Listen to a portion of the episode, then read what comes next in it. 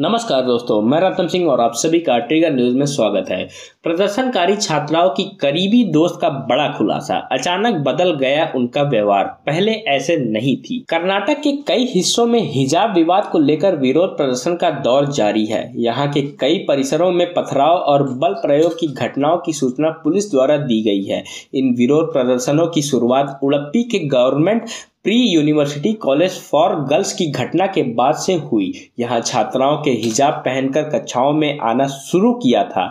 प्रदर्शन करने वाली छात्राओं की सहेली ने सी एन एन न्यूज़ 18 को बताया कि अचानक ही मुस्लिम छात्राओं का व्यवहार बदला और वह हिजाब पहनकर आने लगी। विरोध से पहले मुस्लिम छात्राओं ने कक्षाओं के अंदर हिजाब नहीं पहना था। उड़प्पी के government pre university college for girls की छात्र यासविनी कहती है कि पहले ऐसा हिजाब नहीं था।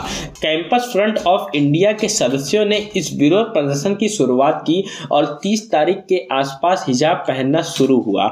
इसे मिड टर्म की परीक्षा खत्म होने के बाद शुरू किया गया। हमने अपनी सहेलियों को मनाया और कहा कि अब केवल दो महीने शेष हैं तो हिजाब को लेकर हंगामा क्यों?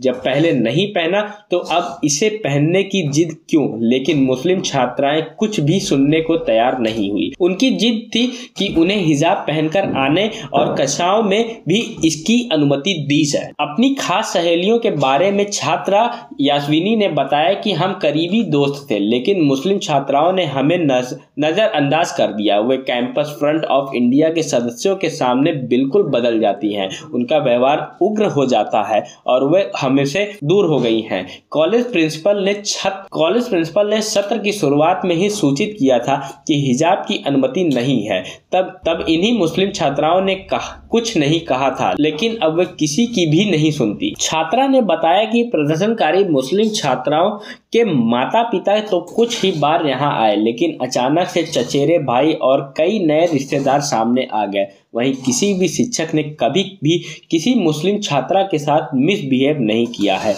इस संबंध में जो भी बयानबाजी की है, वह गलत है और झूठे बयान दिए गए हैं। आप सभी का इस पर क्या कहना है, हमें कमेंट बॉक्स में ज़रूर बताएँ। तब तक के लिए जय हिंद, जय भारत।